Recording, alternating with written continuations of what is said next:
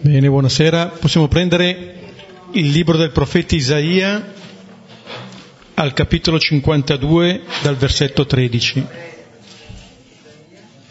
Isaia 52, 13. Pagina 7, 755, per chi ha la Bibbia presa qui. L'abbiamo già pregato altre volte, pregheremo fino al versetto 12 del capitolo 53, cioè tutto il capitolo 53.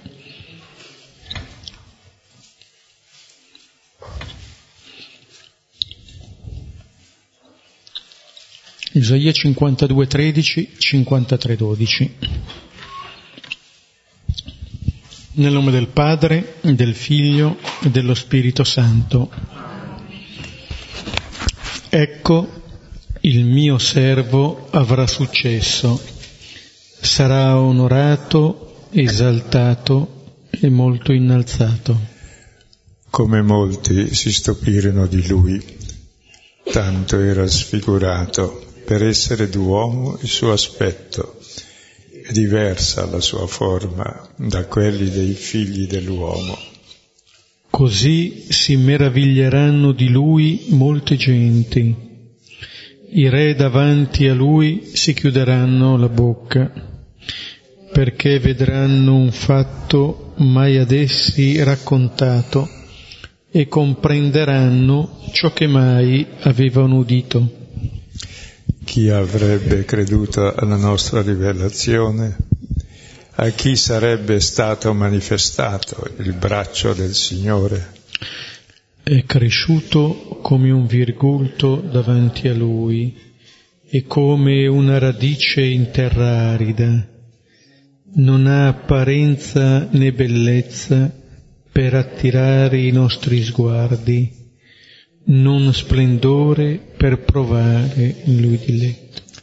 Disprezzato e reietto dagli uomini, uomo dei dolori, che ben conosce il patire, come uno davanti al quale ci si copre la faccia. Era disprezzato e non ne avevamo alcuna stima.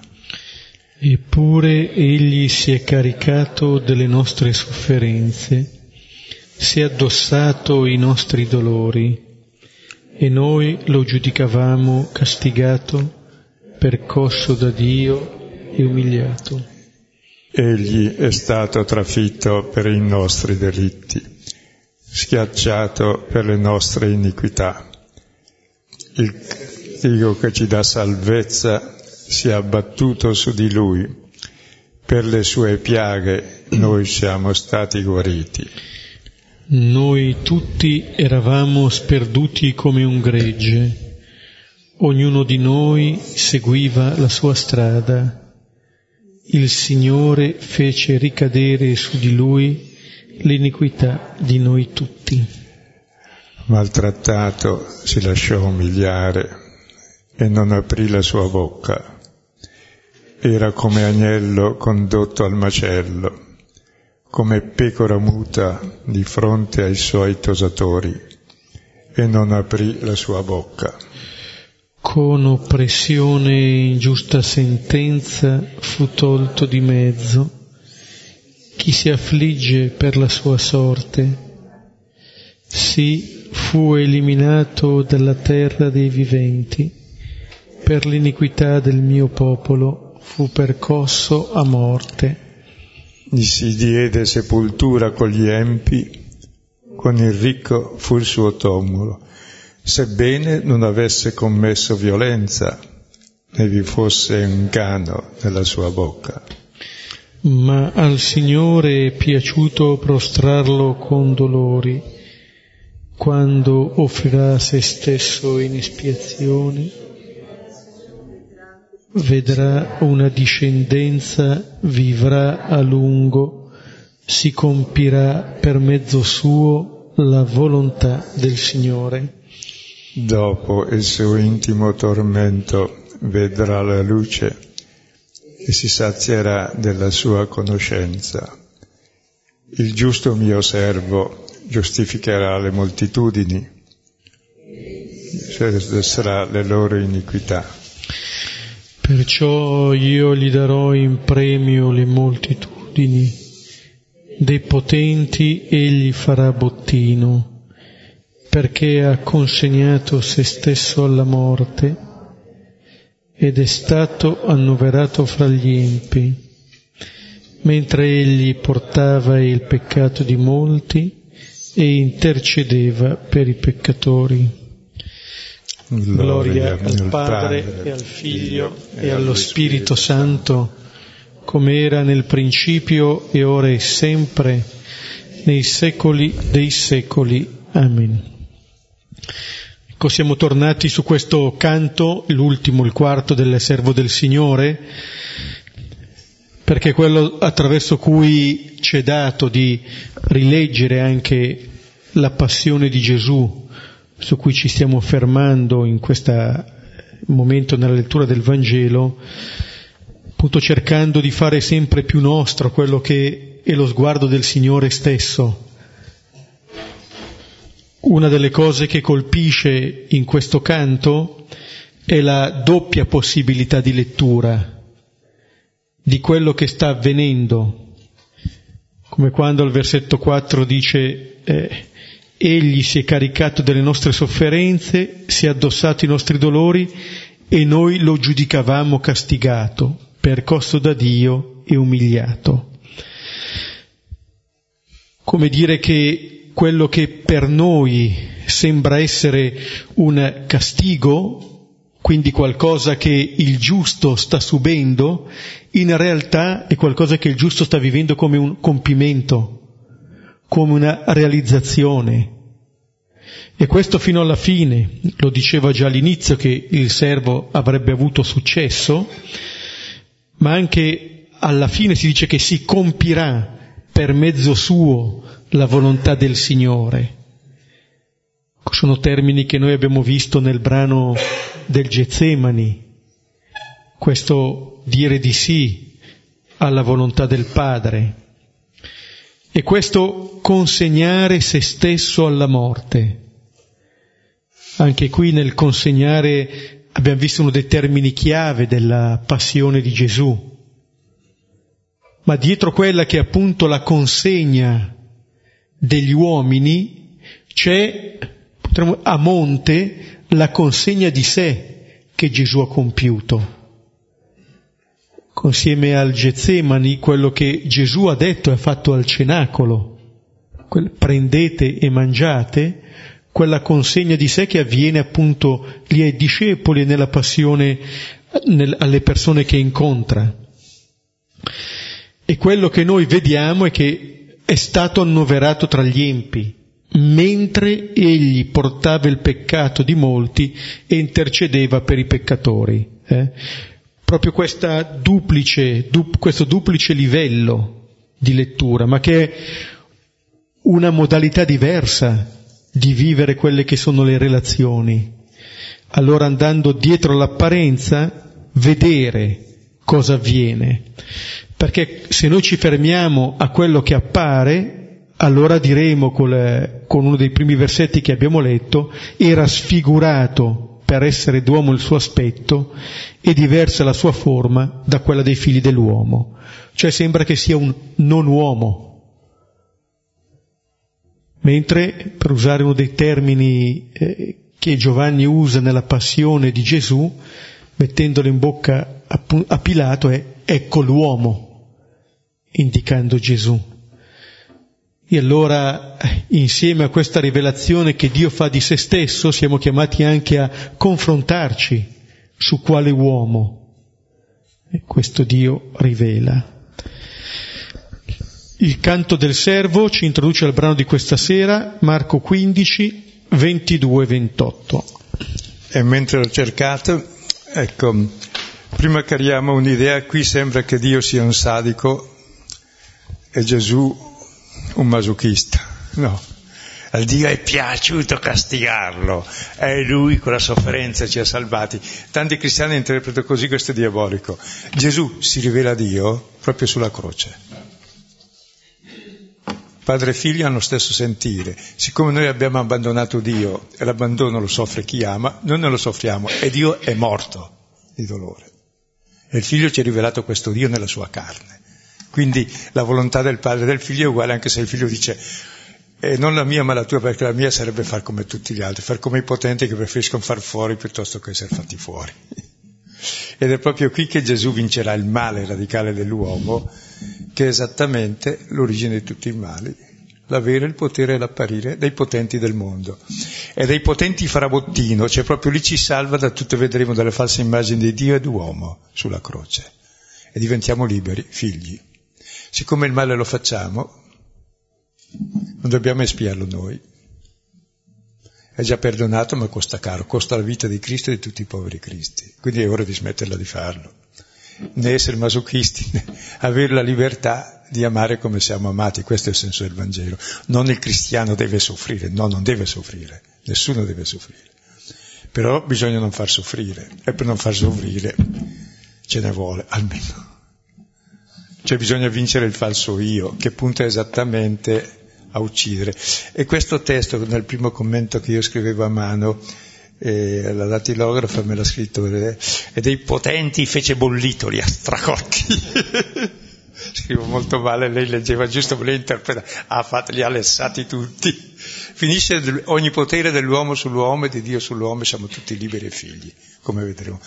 E Gesù si rivela Dio solo nella croce.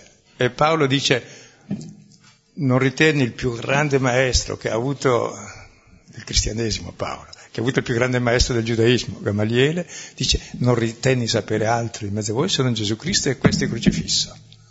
La croce è rivelazione di Dio per tutti i Vangeli, tutti, puntano alla croce fin dall'inizio. E i demoni proclamano Dio prima della croce per manifestare che Dio è potente, quindi quando fai miracoli tu sei Dio, no, taci e non dirlo a nessuno perché quello è il Dio potente, la sua potenza è la croce, cioè l'amore che vince l'odio, come vedremo. E tutti i Vangeli puntano a spiegare anche il Cristo risorto, a spiegare il senso del male che facciamo e che Lui porta su di sé, come tutti i giusti. E anche adesso, quando facciamo il male, è l'altro che lo patisce e lo porta su di sé. E vedere le conseguenze del male che facciamo si chiama coscienza e vuol dire è ora di smettere di fargli scemi cioè la conversione, cioè invertire i valori, capire. Quindi qui vediamo, e il vedere, vedremo adesso tutto il testo sarà questione di vedere, vedere, perché il vedere è una cosa che non ha interpretazione, ma ci vuole la vista. Se no scambiamo uomini per alberi o per materiale nostro, invece il vedere con chiarezza, chi vediamo? Dio che è la stessa radice di vedere. Qui vediamo Dio faccia a faccia, non in ciò che ha fatto, ma in ciò che gli abbiamo fatto. Porta su di sé tutto il male del nostro egoismo perché ci ama, del nostro abbandono. Allora si capisce qualcosa di Dio e anche di noi, che siamo amati infinitamente da un amore e tutti abbiamo il desiderio di un amore infinito e nessuno lo trova. E abbiamo il desiderio perché c'è, se no non l'avremmo. Il sasso non desidera bere acqua noi sì, e desideriamo la felicità e l'amore assoluto, perché c'è, ma se tu idolatrizzi il potere o l'altro, sei schiavo e non c'è più amore. Quindi l'amore è già un principio, è già ricevuto, nella misura in cui lo ricevo posso darlo, posso amare me e l'altro. Se no utilizzo l'altro e me come strumento di potere pensando che è proprio l'avere in mano la gente che mi rende no, è già fallita ogni relazione avere in mano le cose, la causa dell'ingiustizia e delle guerre, il male del mondo. Avere in mano Dio è la magia, cioè la, la stupidaggine assoluta. E allora proprio questo corpo ci rivela Dio. E Gesù si chiama solo figlio dell'uomo, che è il minimo comune divisore dell'uomo, cioè, no? o il massimo comune multiplo, è lo stesso, io non sono ingegnere. No, più o meno, ma vuol dire quel numero, insomma, minimo che abbiamo tutti. Ecco, come pressappoco abbiamo tutto qualcosa per mangiare e per buttare fuori, e se non usiamo questo non viviamo. Cioè, ridotto proprio al minimo, quello che chiamiamo non uomo. Ecco, lui si è fatto ultimo di tutti, in modo che l'ultimo di tutti è Dio. Perché siamo Dio, a immagine di Dio, non perché siamo potenti, ma perché siamo suoi figli. E chi è figlio non è potente, perché l'amore non può dominare l'altro, non vuol possedere l'altro. L'amore è dono, è libertà. E quindi veramente questo è il testo, siamo al testo più sublime di cui parlano tutte le scritture e leggeremo così. Proprio contemplando ogni parola vi accorgerete che richiama tutto il Vangelo e tutti i Vangeli, come la sonata finale di una sinfonia. E tutto il Vangelo e la scrittura serve per contemplare queste scene che adesso leggiamo e andiamo avanti lentamente, se non finiamo quest'anno finiremo l'anno dopo. Perché avete visto un versetto, per esempio, la volta scorsa, ce n'è d'avanzo per la vita eterna, e qui molto di più adesso. Vabbè, scusate, ho parlato troppo, ma era per introdurre adesso nel testo. Allora leggiamo Marco 15, 22, 28. E lo portano al luogo Golgota, che si traduce luogo del cranio e gli davano vino con mirra, ma lui non ne prese. E lo crocifiggono e si dividono le sue vesti, gettando su di esse la sorte, cosa prenda ciascuno. Era l'ora terza e lo crocifissero. Ed era scritta l'iscrizione della sua accusa, il re dei giudei.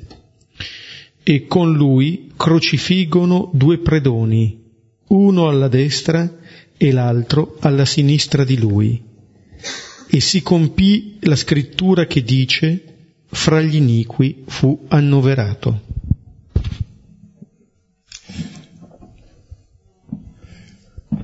Ecco, i... adesso do il quadro generale del racconto che avete lì davanti, l'abbiamo un po' fat- articolato perché risponde al cerimoniale di corte e comincia proprio col confronto con Pilato, che sarebbe il rappresentante del potere imperiale mondiale, e Gesù è il re. Perché è re? Non perché domina tutti, ma perché dà la vita per Barabba. Barabba è uno che voleva, è un bandito, sono quelli che vogliono diventare re, come sempre, dominare, no? Si oppongono al potere per prenderlo.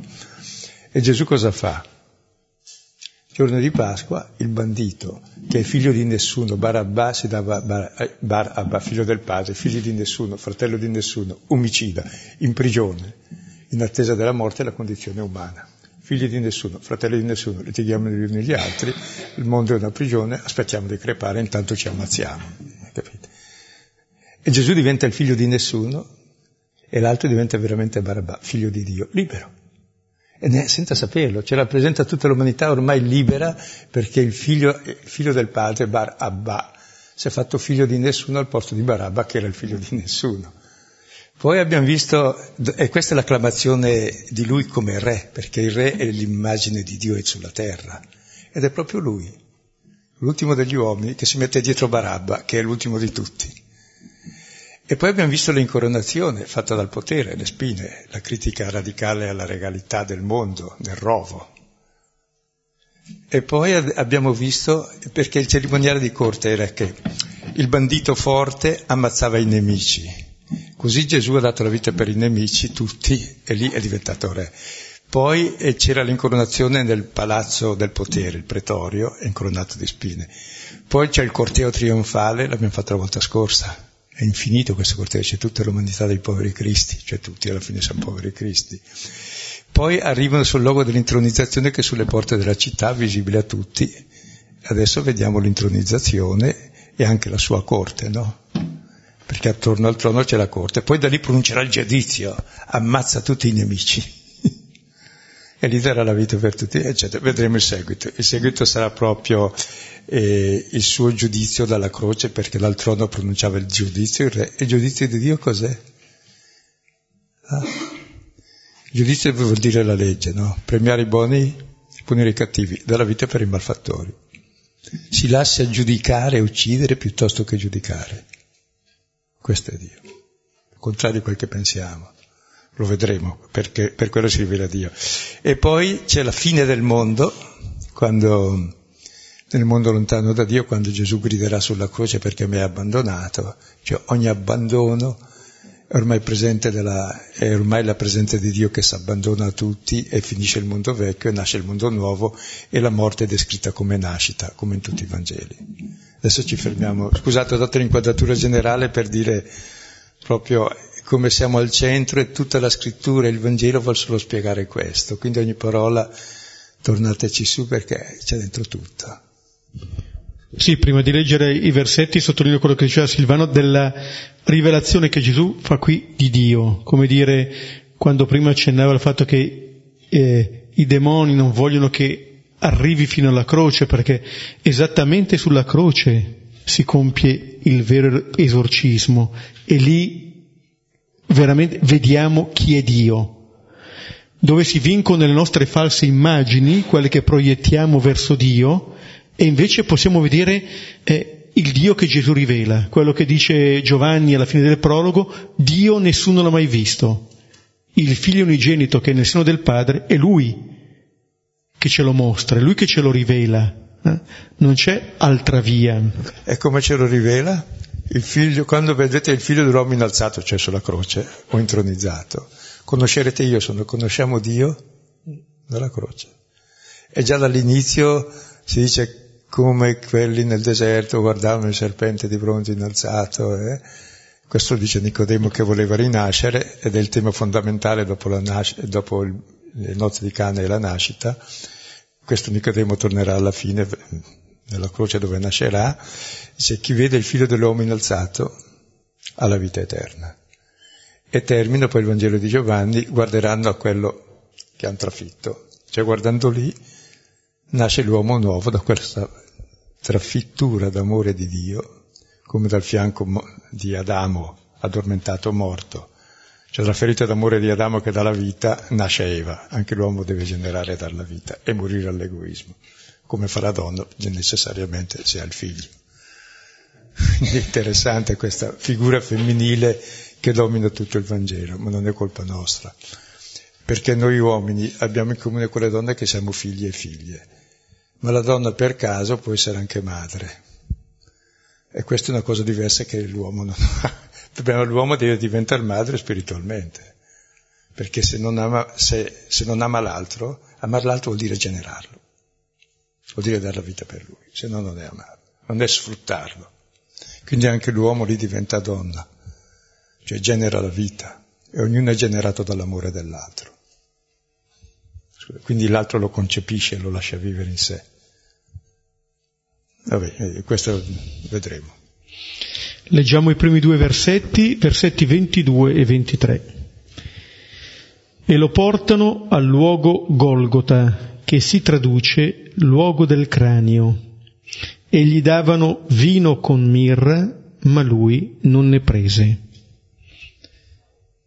Ecco, qui riprende il racconto, avevamo eh, apparentemente interrotto, in realtà avevamo visto che era una sottolineatura fondamentale, quella di Simone di Cirene, e riprende questo eh, corteo, è il corteo regale, che giunge fino a questo luogo, questo luogo eh, del Golgota, alle porte di Gerusalemme, fuori eh, dalla città, una collocazione geografica, forse che rende già l'idea però di quello che avverrà. Cioè è come dire che il, il Dio che si rivela qui è un Dio che ci fa uscire da Gerusalemme, dove Gerusalemme, la città santa, è un po' anche un segno delle nostre costruzioni che ci possiamo fare. Siamo chiamati a lasciare le costruzioni che noi ci facciamo le immagini che ci facciamo di Dio e siamo chiamati a uscire per conoscere in questo Gesù che sta per essere crocifisso la rivelazione piena di Dio. Ricordate che Gesù dopo le nozze di Cana subito, oppure questo in Giovanni, negli altri la prima volta che entra nel Tempio cosa fa? Si racconta. Prima va la sera e guarda e va via, poi entra il mattino maledicendo il fico, che è simbolo del Tempio, tanti, tante foglie nessun frutto, e questa maledizione è la sua. e poi con la frusta nel Tempio, sarà lui il Tempio distrutto. In Giovanni subito dice, e l'accusa, quest'uomo distrugge il Tempio, sì, e ne farà un altro, e il Tempio è il suo corpo, perché Dio è quello che porta tutta la maledizione dell'uomo, perché ama l'uomo, e il male che l'uomo fa lo sente Dio, come il male che fa il figlio lo sente la madre, e chi lo fa è nell'incoscienza. Non so se mi spiego. E proprio è lì che ci genera la coscienza, vedere questo amore e proprio eh, questa uscita è fondamentale. Poi sul cranio, non so se sei stato a Selva tu. Qualche volta. E siete stati in altri paesi dove si bruciavano le streghe, che San Carlo ne ha fatte in quantità industriale. E tutte erano innocenti. È sempre un luogo sopraelevato, visibile, perché il potere, è, l'esecuzione capitale è il primo spettacolo che dà il potere cioè poter uccidere anche il fratello, come Romolo ucciseremo, per dire io sono potente, se tu diventi come me, ti sottometti, diventi come me. Quindi sono tutti fetenti come lui. I nostri modelli, ci sono le elezioni, eleggeremo i fotenti, normalmente. Spero che non sia sempre così e che smetta. Di ventennio in ventennio ogni tanto qualcuno si ripete, ma si può essere onesti e si deve essere. Perché vedremo smonta anche l'immagine politica, cioè il cristiano ha un senso in politico, non per farlo stronzo e appoggiare quel tipo di re che ha tutto in mano, domina tutto, no. È uno che si fa ultimo di tutti e serve di tutti e si fa il mazzo ed è a servizio del bene comune, non del bene di sé. Questo si chiama egoismo e che diventa la regola della vita e la devastazione del mondo. Non si può più far così. Tant- neanche a livello personale ma neanche nazionale. Siamo criminali. Abbiamo un falso modello di uomo che devasta il mondo. A noi va bene, gli altri, gli altri pagano i costi che ci siano 3 miliardi di bambini che muoiono di fame, beh, è il risultato della nostra economia, della borsa. Morire di fame in Africa sarebbe quasi impossibile. Scusa, eh, per dire anche in America Latina. Qui si potrebbe morire di fame anche in Germania, in Inghilterra e negli Stati Uniti del Nord almeno. Eh, questo è perché noi viviamo uno stile di vita basato su falsi valori. Quel che vale è ciò che uno ha, quindi diventa le sue cose. E le relazioni con le persone sono tutte falsate, perché è dominio sull'altro e non dono reciproco. E con Dio la religione è giustificazione del potere, basta che le diano soldi, l'abbiamo sperimentato anche noi in Italia prima. È tragico, avanti. Si può dire anche la verità ogni tanto. Anzi, bisognerebbe dirla sempre arriva a questo luogo, viene portato a questo luogo appunto dove viene presentato. Ascolta, sono dimenticato di dire che quel logo è visibile più di tutti, tre, ah, tre, l'ho già detto, tre, no, no. si vede per esempio, è lì sopra il capriolo, in modo che si vede da Santa Cristina e da Selva, lì è, è il Col della Furcia, dove bruciavano le streghe, o impiccavano quelli che andavano e lì c'è vicino la Curveies, la Corte Vecchia, dove il, mangrav- il Langravio veniva a giudicare in nome del re e a ammazzare. Così si conserva il tessuto civile. La bestia maggiore vorrei che si spaventassero, potete venire a Selva, sono state sospese per il momento le... Ah no, le scope sono rimaste ancora lì, delle streghe sì. che si fermavano lì per andare alla sabbia di Benevento. Eh, sì. Sì. Però per dire, appunto, questo è lo, è lo spettacolo, eh? è quello che c'è da vedere. Eh? E, eh, ed è interessante che eh, c'è un tentativo, eh, il tentativo di dare questa bevanda del vino con mirra a, a Gesù e Gesù non ne prende. Sono interessanti tutte e due queste cose, cioè il cercare di eh, anestetizzare Gesù e da parte di Gesù il rifiutare questo tentativo. Questo... Parlami di anestetico un po'. La nostra cultura della televisione che cos'è? Un anestetico per farci bere la morte. Ma siamo così scemi. Eh? Cioè, anestetico vuol dire non percepire, siamo storditi. Dalle cose che facciamo e sono tremende. E le rivestiamo di belle immagini di gambe di donne, di seni, in modo che tutti gli istinti sono... Sì, questo è il livello bestiale proprio.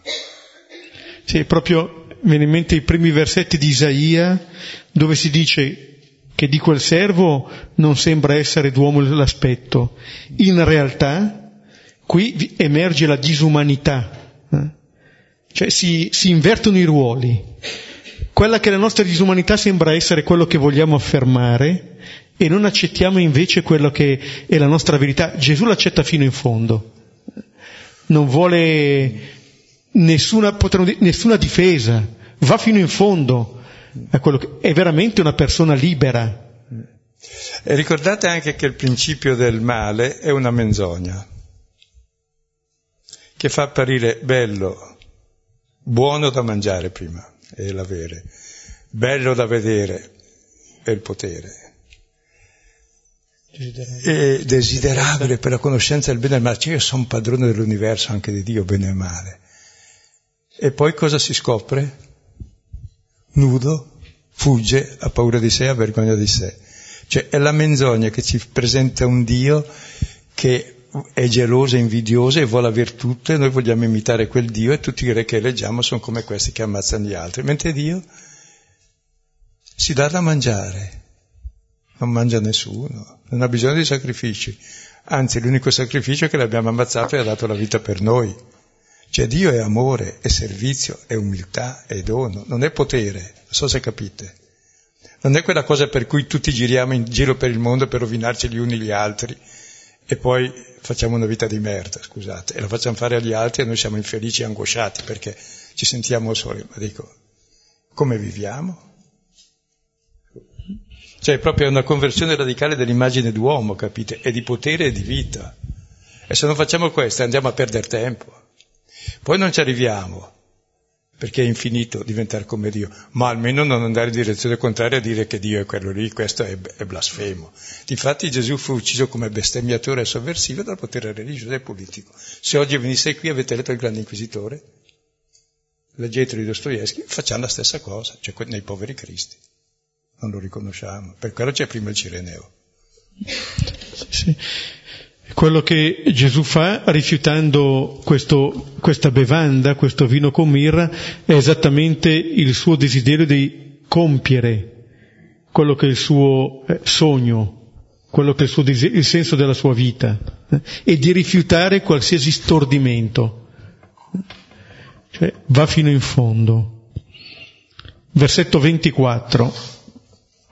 E lo crocifiggono e si dividono le sue vesti, gettando su di esse la sorte, cosa prenda ciascuno. Ecco qui siamo eh, al, al termine del corteo regale e alla intronizzazione. Questo è, è il trono, l'unico, l'unico trono di Gesù, da cui appunto lui regna e eh, lì cominciamo allora la nostra contemplazione che non avrà mai fine. Perché è lì che ci è dato. E penso che sia molto bello anche vedere questi brani nel tempo pasquale perché esattamente ci rimandano alla contemplazione del crocifisso. Mm? e eh, quello che normalmente il patibolo dello schiavo, diventa qui il trono, il trono del re. Quello che eh, prima Silvano accennava a proposito di Paolo, che non conosceva altro se non Gesù e Gesù crocifisso, è esattamente quello che Paolo dice eh, scandalo per i giudei, stoltezza per i pagani. Ecco, pensavo proprio no, diciamo che Dio regna. Com'è che regna Dio? E i re di questa terra, conoscete, spadroneggiano, ammazzano e rubano. E più fanno questo, più dominano. Possono prendere anche il mondo intero, come Gengis Khan, che è stato intelligente, Alessandro Magno, che era un violento, che aveva dato a cazzotti anche Aristotele, il suo maestro, insomma, uno, uno scemo. Fortuna è morto a 32 anni. Però sapeva usare bene la violenza. Gengis Khan era più umano. Comunque, il modo di regnare di Dio non è togliere la vita, è dare la vita. Il nostro modo di regnare è togliere la vita. Regna chi? Chi ti può fregare? E punire se non lo ascolti, no? È lui che fa le leggi e le fa eseguire e, e può toglierti la vita se non lo ascolta. Ma perché? Io non ho in mano nessuno, si mette nelle mani di tutto. Il suo potere non è togliere la vita, non è l'egoismo. No? è l'amore, e per quello si rivela lì, come schiavo, perché essere servi gli uni agli altri, l'amore è essere, essere schiavi, appartenere l'uno all'altro. Per il più ribelle, pensa che è Dio quell'uomo, ucciso come bestemmiatore, perché è una bestemmia contro il Dio che pensano tutte le religioni, per queste ragioni gli atei, perché Dio non è quello che, che, proclamiamo noi col nostro esempio, con le nostre belle funzioni, nostri, e le nostre giornate potenti. No? no, quello non è Dio, è il mondo che è in noi. La lotta è dentro di noi questo. questo è, è, Beh, no, no. Tu, no. Mi faceva venire in mente quanto dicevi il, il, la menzogna di, del, del, serpente è quello che poi Gesù diceva a Pietro in, nel capitolo ottavo, il pensare secondo gli uomini e non secondo Dio, e lo chiama appunto Satana. Come dire che è questa la logica che combatte eh, contro questo Gesù. Per quello lì proprio regna Dio sì. e poi si vedrà Dio. Appunto lì il pensare che, eh, che quello che possiamo fare è rimproverare Gesù perché finalmente si converta a quello che noi gli proponiamo, eh, come fa Pietro. Con tutte le buone intenzioni che può aver Pietro, in realtà gli sta presentando quello che il serpente presentava da, a Eva. Scusa, non so se ricordate, credo nel, e ci sono delle catacombe lì sul Palatino, dove c'è la prima immagine del crocifisso che ha la testa d'asino. O può essere una cosa blasfema oppure realmente vera. Gesù è un asino, entra con l'asino, il potere di Dio è quello dell'asino, non del cavallo e del carro. Il cavallo è del potente e il carro è carri armati per avere il potere. Dio è l'asino, cioè che serve nella quotidianità l'uomo perché amare vuol dire mettersi a servizio dell'altro e l'amore poi è reciproco tra padre e figlio nella Trinità che si chiama Spirito Santo e la vita di Dio e ci vuol dare questa vita di Dio che è il poterci amare gli uni gli altri come siamo amati. Ma siccome noi facciamo il contrario e ammazziamo, dice, beh, ammazz- eh, abbiamo ammazzato anche lui. E lui dice, va bene, io vi do la vita, voi me la togliete e io ve la do. Questo è il potere di Dio, per questo la croce e quello che fa il, il picchetto lì di esecuzione è quello di dividersi le sue vesti. Ah scusa, pensavo ancora a questa parola, lo crocifiggono, così secca, che viene giù lì, senza no comment, che è una cosa da non nominare assolutamente tra i romani la croce. Nominate proprio era Cicerone, non bisogna nominare altra persona a la croce. Secco, tutto l'annuncio cristiano è lo crocifissero, chi? Sommo i sacerdoti, gli anziani, gli scrivi e tutti, il popolo, cioè tutti noi. E Pietro per primo, perché l'ha rinnegato, non vuole questo Cristo. Sì, sì. E i, questi soldati che gettano la sorte per, per prendersi l'eredità che loro aspettava del, del, condannato, si dividono le sue vesti, come dire che Gesù appunto torna nudo, eh, accogliendo pienamente quella che è la sua vita e donando tutta la sua vita. Richiama qui, qua ci sono tanti richiami, anche il luogo del cranio, la tradizione vede in quello le, il luogo dove è sepolto Adamo, ma qui, anche qui, questa nudità che richiama quella nudità delle origini non accettata dall'uomo e dalla donna, come dire che eh, la propria verità non accettata viene assunta in pieno qui da Gesù come luogo di comunione. E quelle che erano le vesti che servivano lì proprio per nascondersi, per non accogliere innanzitutto se stessi nel proprio limite, non farlo diventare luogo di comunione, in realtà come quasi presenza di una minaccia eh, nei confronti dell'altro, a diversità dell'altro, qui da Gesù viene assunta in pienezza. Ricordate eh, come Dio creò l'uomo? A sua immagine e somiglianza li creò maschio e femmina. Non perché il maschio è immagine di Dio, non perché la femmina è immagine di Dio. Ma, ma era il limite naturale, o sei l'uno o sei l'altro. È la comunione dei due che è divina. Cioè il limite accettato come, e quello è il limite originario, Il primo limite originario è la sessualità, accettando quella è la tua identità del luogo più profondo di accettazione di te come altro dell'altro e i due fanno comunione e generano la vita del principio della vita, se no non ci sarebbe nessuno. Cioè fare del limite il luogo di comunione. Quello che vale a livello sessuale vale in ogni cosa, che per fortuna non siamo tutti grandi il triplo di Ferrari, se no c'è posto per tre persone qui, o per qualche cinese, per mezza Cina. Cioè, proprio il nostro limite o è il luogo di aggressione se non lo accetto e mi copro, si sono coperti, e ognuno poi comincia a litigare. La donna che tu mi hai dato, la colpa poi è sempre di Dio. Invece di riconoscere che, beh, l'ho mangiato, eh, e poter dire, è veramente indigesto. cioè, cosa ha mangiato? La menzogna di non accettare il limite perché è quel Dio tremendo che vuole essere tutto e io voglio essere come quel Dio. Invece Dio da tutto, ci dà di essere figli proprio nel nostro limite, se no non potevamo esistere. E il limite, ogni limite diventa divino. È la nostra comunione con Dio. E il limite estremo che è la morte è la comunione piena con Dio, come vedremo nel Vangelo. E il peccato che è il limite peggiore, perché uccidiamo Dio, è il massimo della rivelazione di Dio perché ci perdona, non a noi, cioè perdona non il peccato ma il peccatore, il peccato lo mette in croce Dio, perché il male che il figlio ha mette in croce la madre e la madre perdona il figlio. Quindi conosciamo Dio proprio nel nostro peccato. Quindi il limite anche estremo del male che è in noi è il luogo massimo della cosa. mi conoscerete al più piccolo al più grande, Geremia 34-31 credo, no? Perché? e qui il, perdona i peccati. Eh. Ed è quello che fa qui Gesù, come dire, quando si mette in croce, quando lo si spoglia, noi riceviamo le sue vesti, come dire che dal suo essere spogliato derivano le nostre vesti di figlio. Quello che era lui lo diventiamo noi, grazie a questo suo dono, come dire che il nostro male eh, fa sì che da Gesù ci venga dato questo bene.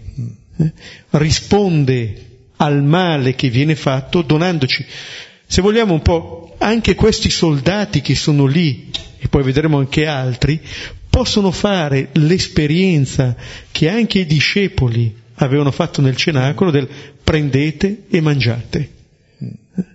Vuol dire non avevano l'esclusiva, perché man mano che andiamo avanti vediamo che siamo tutti accomunati. Quello che eh, diceva il quarto canto del servo di Isaia, noi tutti eravamo dispersi, tutti, nessuno escluso, eppure la risposta a questa dispersione, la risposta a questo peccato in cui ognuno segue la propria strada è esattamente questa.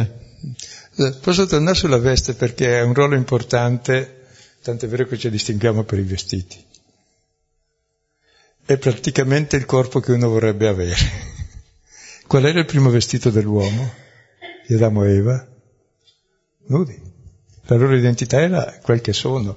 Adesso siamo quello che indossiamo, che è il corpo fittizio, come uno vuole apparire all'altro, e subito Adamo e Eva erano poi due, potevano anche non mettersi le foglie di fico. Ma tutta la cultura e la produzione di foglie di fico per nascondere i nostri limiti invece di farne luogo di comunione. E come è vestita la, la donna dell'Apocalisse? Vi ricordate? Eh? Di sole e di luce, cioè nuda. è a perfetta immagine di Dio. Perché proprio è il nostro corpo che è immagine di Dio, non ciò che ci mettiamo addosso di religioso, di culturale, di è quel che siamo, poi i vestiti sono comodi perché fa freddo, perché fa caldo, per altro, ma noi invece eh, mettiamo la nostra identità proprio in tutte le cose fasulle, che è anche giusto un po' perché è meglio vestiti bene che male, ma dico, però ci teniamo così tanto che subito definisci una persona dal vestito. Adesso non vedi più i metropolitani, i metalmeccanici che c'erano 40 anni fa e li vedevi subito, avevano tutto, ma era già una dignità. Se tu andavi perché lavoravano, venivano qui.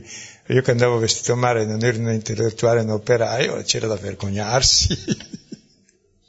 no, davvero, perché sei, sei fuori dalla sé, sei escluso, sei di nessuna categoria e tutti innesti in una categoria tramite, che ridicolo, no? Cioè cadono le maschere. Siamo quel che siamo. Mi viene ad associare questo con quello che si diceva prima delle bevande con mirra.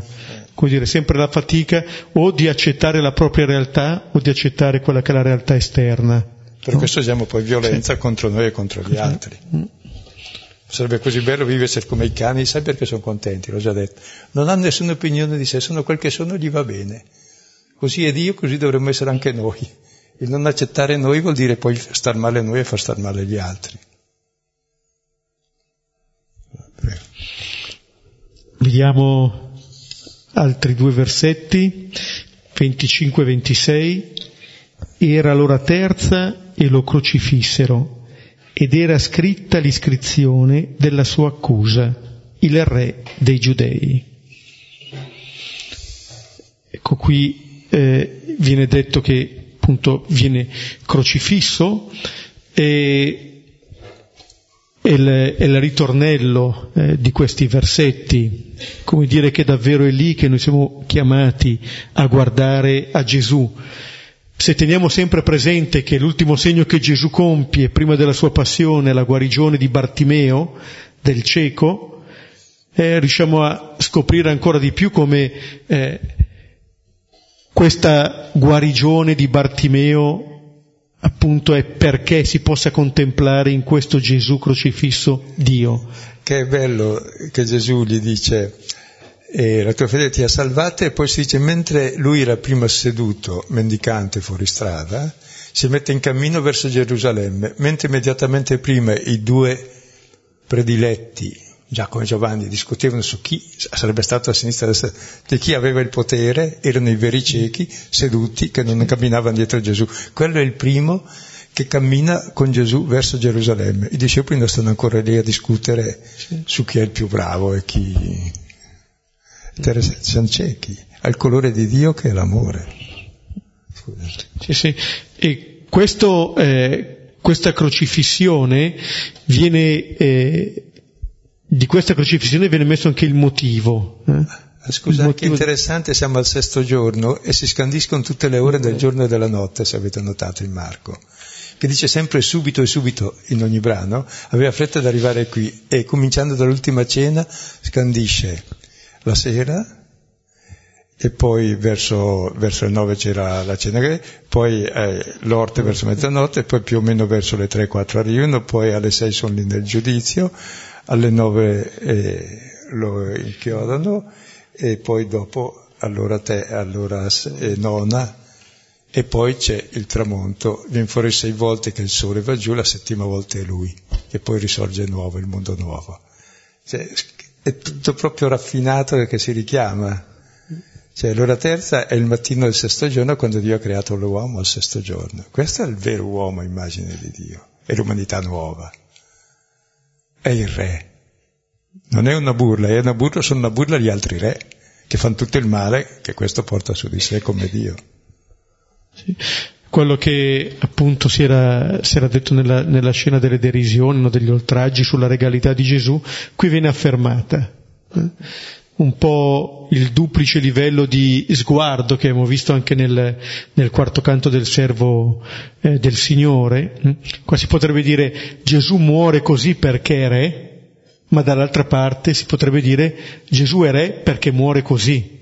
Questa è la regalità. Eh, veniva detto prima appunto questa regalità non è quella del re che ha in mano tutto e fondamentalmente la vita degli altri, ma è quello che si è messo nelle mani degli altri, che ha voluto mettersi nelle mani degli altri, indicando come possibile già ora una vita fraterna.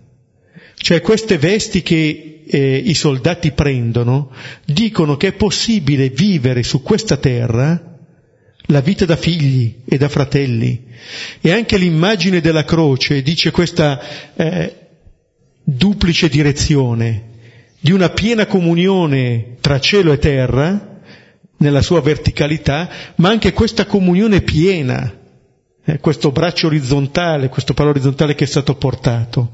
È lì che non c'è più nessuna contrapposizione Sapete che anche la croce è simbolo della vita in tutti i simboli, a parte quella uncinata pure, che l'hanno presa ma è diabolica, come l'hanno intesa, perché è simbolo del sole e dell'unione tra l'alto e il basso, e da una parte e dall'altra, cioè le quattro dimensioni dell'universo.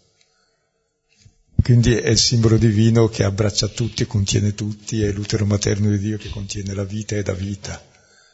Quindi è un simbolo altissimo, che poi è diventato il patibolo dello schiavo, non l'abbiamo accennato, che è diversa da tutte le altre morti. Se ti taglia la testa, prima stavi bene, poi un calo di pressione repentino, senza testa muori all'istante.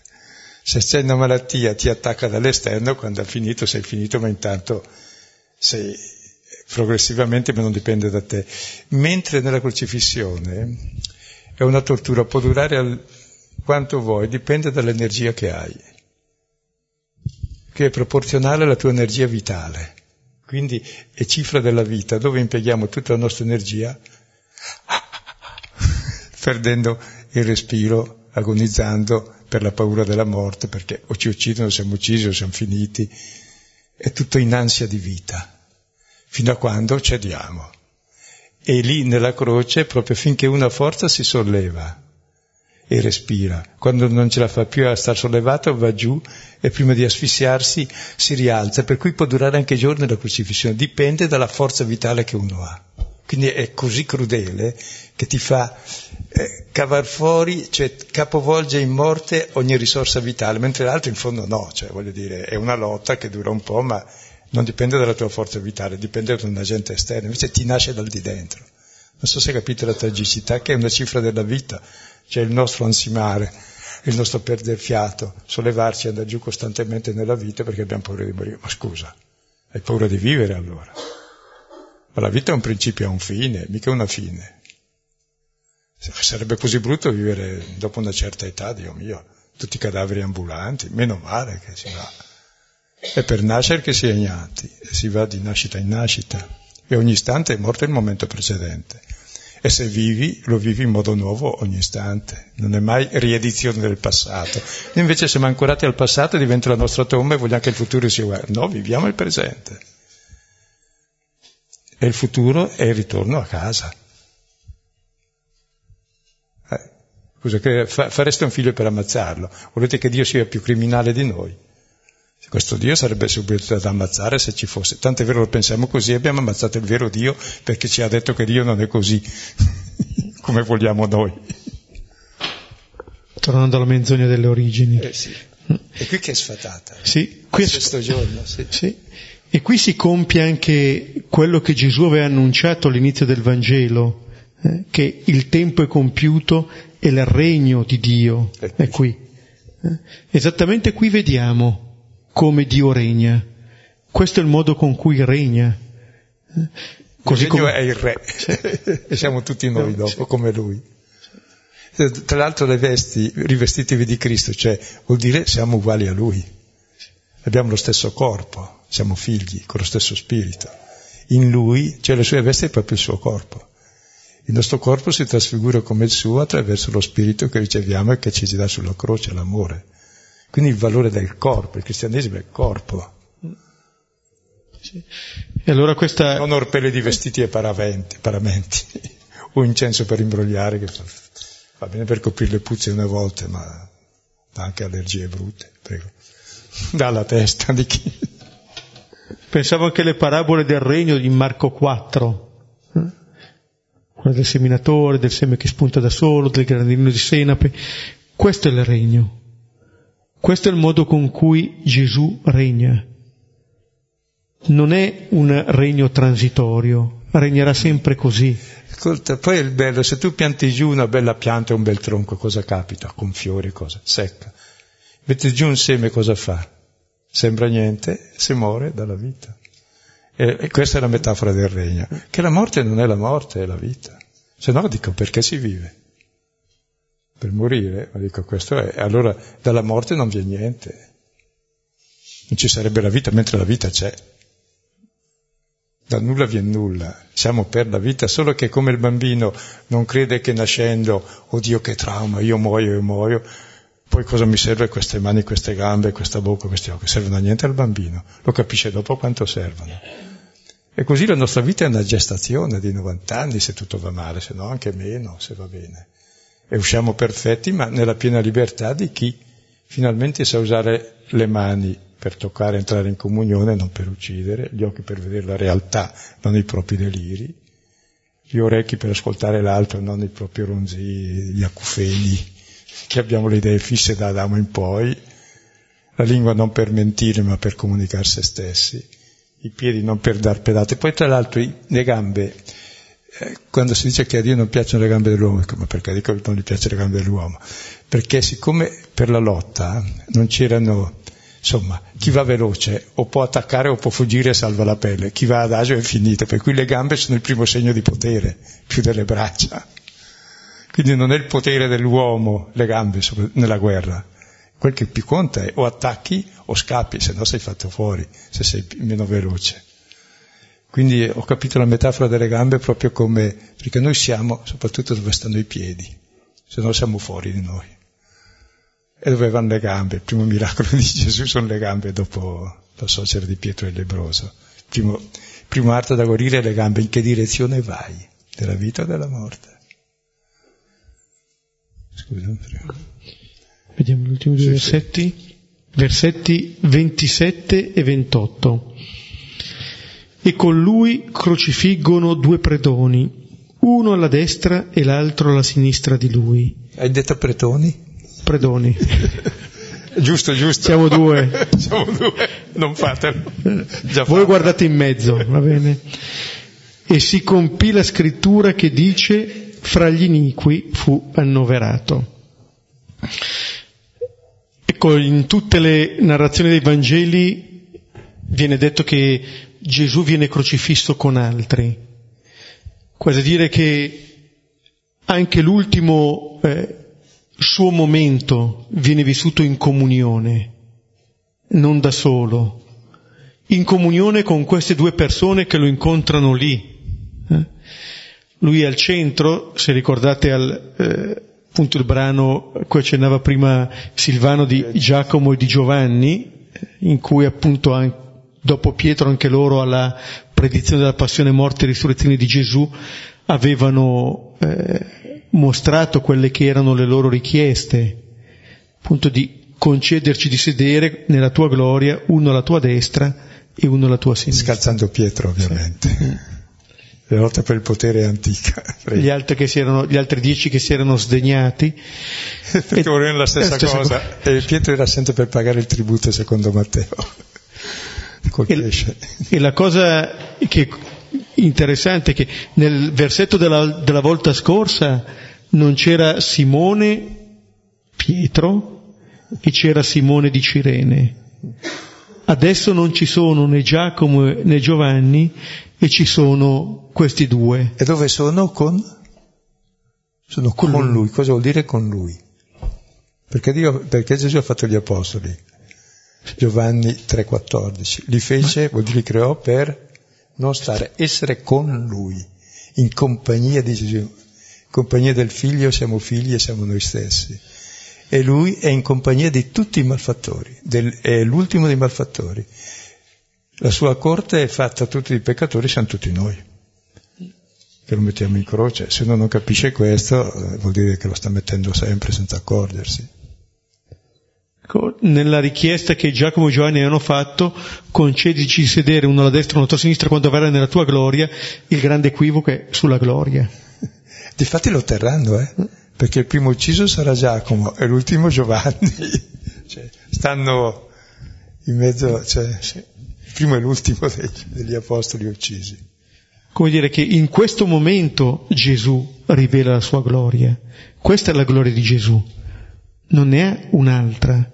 E in, questa, in questo manifestare la sua gloria, Gesù la manifesta come comunione con queste persone, mettendosi lì nel mezzo, eh, proprio a testimoniare eh, il suo andare verso l'uomo fino alla fine. Poi la parola gloria è proprio sinonimo di Dio che non si può nominare. In greco, la gloria, in greco è la gloria, la doxa, cioè come è visto da tutti, no? Mentre in ebraico è il peso, la consistenza, l'identità. Poi la gloria che hai, cioè il riconoscimento dell'altro e la tua identità in realtà. Questa è l'identità di Dio che tutti dobbiamo riconoscere. È uno che è così, che sa dare la vita fino alla fine e farsi ultimo di tutti in modo che tutti siano come lui, fratelli e figli. Se escludesse uno, non sarebbe il figlio di Dio, perché il padre ama tutti. E se ne scarta uno, non è padre, è un egoista. Maggior ragione la madre, ma è uguale. Anche il padre è chiamato a essere madre. la compagnia di Gesù, questa è la sua corte, tutti i malfattori, cioè ci siamo tutti lì, questi due, due è il principio di molti. E appunto dopo l'intronizzazione... E perché predoni siamo chiamati? Pretoni, giustamente. Perché passa la vita a prendere gli uni dagli altri, eh. a rubarci la vita invece che accogliere il dono che ci è fatto dall'inizio in avanti e a leggere anche la presenza dell'altro come minaccia. Eh. Quello che si, si, ricordava prima della diversità eh, tra maschio e femmina, poi è il modo con cui viviamo le diversità e viviamo come minacce da cui dobbiamo difenderci, in genere con guerre preventive, sì. eh, perché proiettiamo subito sull'altro quello che sentiamo noi, allora dobbiamo vincerlo subito, dobbiamo anticiparlo, altrimenti finiamo male. Eh. Questo è il nostro essere predoni. Quello che è interessante è che questo ci consente di conoscere pienamente chi è Dio. Poi un altro bello, il predone è quello che ruba. In cosa consiste il nostro peccato? Aver rubato ciò che ci è donato. Prova a rubare l'anello di fidanzamento e cominci ad adorare l'anello e mandi via il fidanzato. Quel che abbiamo fatto noi con Dio. Proprio feticisti, schifosi. L'abbiamo rubato, addirittura gli abbiamo rubato la vita. Lui dice, ma io te la regalo. E la salvezza è regalare ciò che hai rubato. E il peccato è rubare ciò che hai regalato. La salvezza è regalare invece che rubare. E lui ci regala la vita mentre gliela togliamo. Scusa, no? Sì, sì. E questo che eh, avviene adesso, dice l'ultimo versetto che abbiamo letto, si compì eh? la scrittura. Come dire che questo che avviene così come nell'arresto nel, dopo il Getsemani, viene letto esattamente come un compimento. Quello che ai nostri occhi sembrerebbe il fallimento, in realtà è un compimento. Come dire che quello che avviene qui su questa croce, vedete anche, non è una croce isolata, ce ne sono altri con lui. Infinite, poi sì. due è il principio sì. dell'infinito. Tutti finiamo in croce, scusa. Per morire si muore tutti è abbastanza da maledetti perché viviamo da maledetti. Scusa. Eh. E anche la possibilità di essere incontrati da questo Gesù in ogni momento. Sembra che quelli che ha preparato lui e che sembrano avere tutti i requisiti non ci sono. I predoni che non hanno nessun requisito, apparentemente, sono quelli che invece sono lì, dove forse Giacomo e Giovanni da un lato e questi due dall'altro dicono forse qualcosa anche di noi, eh? quale parti nostre ci fanno conoscere Gesù, quale parti nostre ci fanno conoscere in verità questo Dio. Una cosa interessante, c'era l'ipotesi perché i esegeti tedeschi sono intelligenti, che il Vangelo di Marco, poi gli altri, più o meno gli altri, ma il Vangelo di Marco soprattutto, è stato scritto contro gli apostoli, perché fanno sempre brutta figura. Ma che scemo. E Pietro che si confessa dice vedete me. E Giacomo Giovanni si confessa e gli altri criticano tutto, vedete noi. È morto per noi. Siamo noi uguali agli altri. Li abbiamo ammazzato anche noi, non l'abbiamo voluto un Messia così ne volevamo un altro. Quindi proprio raccontano la loro storia di non aver capito niente. E anche quando Gesù sarà risorto cosa gli spiega? Noi speravamo che vincesse, che lui tira fuori una delle sue, allora vanno a Emmaus perché lui una volta aveva stravinto è una cosa prodigiosa, se leggete un romanzo di strategia che con poche migliaia di persone hanno fatto fuori eserciti interi, maccabei, tac, tac, tac, di qua e di là con strategie, andiamo a Emos, che lì si vince. E Gesù gli spiega durante il cammino che cosa? Attraverso la scrittura, Mosè, i profeti e poi dirà i salmi, la passione, che è la vera vittoria di Dio, è la vera gloria la rivelazione di Dio, il resto è il Dio satanico, smonta proprio tutte le nostre credenze. Per questo il cristianesimo erano accusati di ateismo, perché non era secondo la religione di Stato che giustifica il potere. Poi con Costantino dobbiamo festeggiarlo con vergogna e rossore, perché la libertà va bene, tutte le, le, le religioni lo vogliono, anche i cristiani è giusto, ma nessuno lo concede all'altro, anche i cristiani purtroppo, per molto tempo. Questo è gravissimo. Non siamo cristiani se facciamo così ma è già compreso nel prezzo, anche gli apostoli facevano come noi. Quindi. Però ci possiamo anche convertire, dire l'ho ammazzato io e lo ammazzano i poveri cristi. Questa solidarietà estrema, assoluta di Gesù eh, accanto a queste persone richiama molto quello che si diceva all'inizio del Vangelo di Marco. Perché il vostro maestro mangia e beve con i pubblicani e con i peccatori? Perché il vostro maestro muore tra due predoni? Eh? Cioè il pensare già di conoscere come debba essere Dio e cosa debba fare Dio, invece di sperimentare la vicinanza di Dio, fondamentalmente poi a noi. Mi veniva in mente, no, perché proprio questo, nel cerimoniale di corte, dopo il trono, ecco attorno tutti i dignitari, cioè quelli che sono come lui. Sono tutti maledetti, perché siamo tutti maledetti, facciamo il male. Bene, noi siamo identitari in quanto malfattori, non in quanto siamo bravi, pomposi, andiamo a messa, critichiamo quelli che non sono della nostra organizzazione, che non sono bravini come noi, poi giudichiamo, condanniamo perché noi abbiamo la vera religione, gli altri... Eh. Questo qui è, va bene, siamo malfattori e siamo con lui lo stesso. Proprio nel nostro peccato, non perché siamo bravi, e gli apostoli l'hanno capito, guarda chi è con Gesù, non noi quelli che sono malfattori, ah ma sono come me, ah ho capito, allora Paolo dice è morto per i peccatori dei quali sono il primo, lui era ambizioso, è il primo, ma contento di essere secondo o terzo, un, comunque sono lì, sono tutti in graduatoria uguale, ognuno nuoce come può, noi da gesuiti, il Papa da Papa, il Vescovo da Vescovo, Capo di Stato e Capo da Stato, siamo chiamati a convertirci tutti ogni giorno. Dal Papa che lo fa, ciascuno di noi che dovrebbe farlo, anche i politici dovrebbero decidersi a farlo. Almeno dopo un mandato uno di cattura li, li aiuterebbe. Preventiva e poi anche sì, per cautela per verificare ecco, ma, però davvero eh, è un mondo di merda che facciamo su quell'idea di potere e di uomo che abbiamo. E il cristiano ha questa idea di uomo allora sì, finalmente ha portato la civiltà al mondo. Guardate il cristianesimo in due secoli senza potere si è diffuso nel mondo romano e ha fatto crollare il potere. Quando è andato al potere si è chiuso. E dove hanno importato, per esempio, sono state molte colonie dove c'erano eh, gli stati cristiani che pagavano i missionari, le scuole, eccetera, non nasceva il cristianesimo. Nascevano quando hanno perseguitato i cristiani, avevano più niente, allora hanno capito perché stavano lì, perché erano fratelli. Il cristianesimo, supponi, in Mozambico, in Angola, in, in Guinea-Bissau, e altrove dove c'era la colonizzazione è avvenuto dopo la, quando c'è stata esattamente la non colonizzazione e la persecuzione anche dei missionari che stavano lì rischiando la pelle. Allora hanno capito perché erano lì. Gran parte sono andate via, grazie a Dio. Quelli che sono rimasti hanno detto, ah, ho capito allora il cristianesimo. Non è il potere per creare buoni cittadini al Belgio, all'Olanda, all'Inghilterra, al Portogallo e alla Spagna, che erano quelli che più e anche i gesuiti sono stati soppressi perché appunto facevano le riduzioni, cioè contro, contro la schiavitù. E poi facevano le comunità che erano indipendenti praticamente ed erano fiorenti. Sono vissuto due secoli e mezzo, vivendo nel bene comune, eccetera, e sono crollate per il potere delle armi esterno, stranamente. Cioè, è davvero comunismo, eh.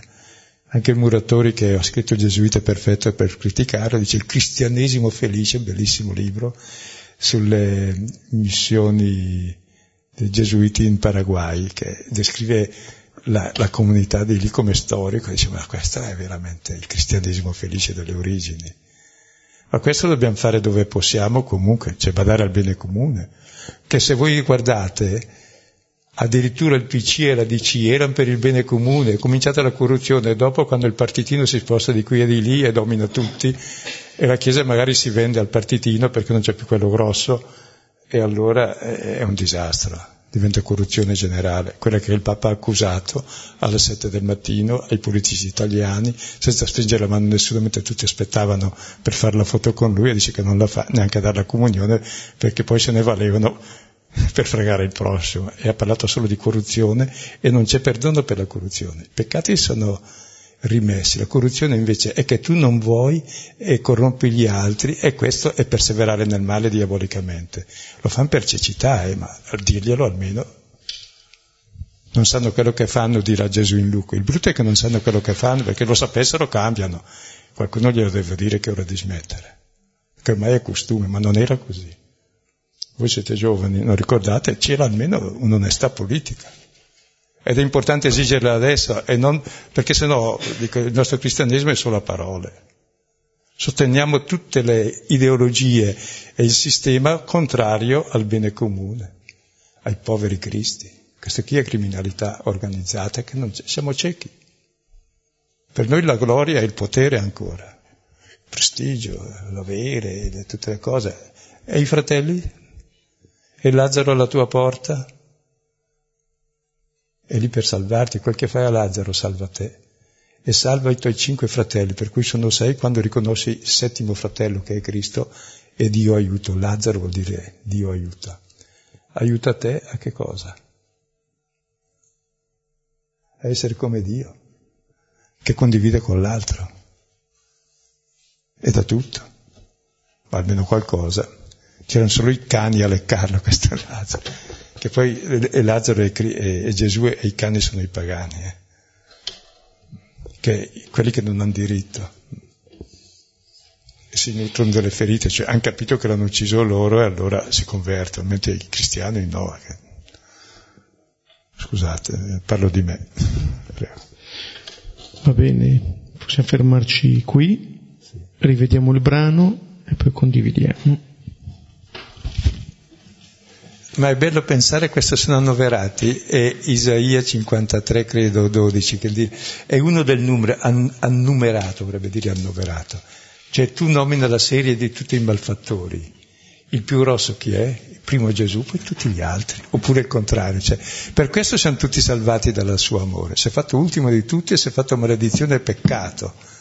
Ed è lì che noi conosciamo Dio come amore gratuito e misericordia e cominciamo a amare tutti e noi stessi, gratuitamente e per misericordia, non per quello che ci danno e che rubiamo. Quindi è proprio la salvezza promessa da Dio questa. Scusate, vedete che c'è da pensare, da contemplare all'infinito solo su questo intanto. Siamo alla prima scena. Quando è che la facciamo la prossima? Quando, eh, no, eh, voglio farla con te perché è più bello con te, da solo mi stufo. Eh? O, o, il 20, ecco, lascia, eh, guardate il sito perché lui ha molti impegni e, e senza lui preferisco non farlo perché è più bello fatto in due. Perché dove c'è due c'è anche il terzo. I due malfattori, nel mezzo c'è lui. Mentre invece se no se mi scambiano te o me per Cristo perché siamo solo io e l'altro e poi dopo mi, mi uccidono me, invece qui è qui. Tranquillo. Quindi quando ci sei tu mettiamo sul sito. O il 20 o il 27. Se il 27 poi è l'ultimo perché scompaiamo andiamo a nocere altrove sì. dopo. E andiamo in compagnia. Eh, eh, concludiamo. Sì, sì, sì, sì, chiaro. Ora concludiamo insieme. Padre nostro, che sei nei cieli, sia santificato il tuo nome, venga il tuo regno, sia fatta la tua volontà, come in cielo e così in terra. Dacci oggi il nostro pane quotidiano e rimetti a noi i nostri debiti, come noi rimettiamo ai nostri debitori, e non ci abbandonare alla tentazione nel nome del Padre, del Figlio e dello Spirito Santo. Lasceremo il Cristo appeso alla croce per parecchio tempo perché è ancora sulla croce fino a quando l'ultimo degli uomini noi lo riconosceremo come nostro fratello. L'ultimo sarà lui. Quando viene il regno di Dio? Quando accogliamo l'ultimo è già venuto. Arrivederci, buonanotte, un aiuto per le sedie.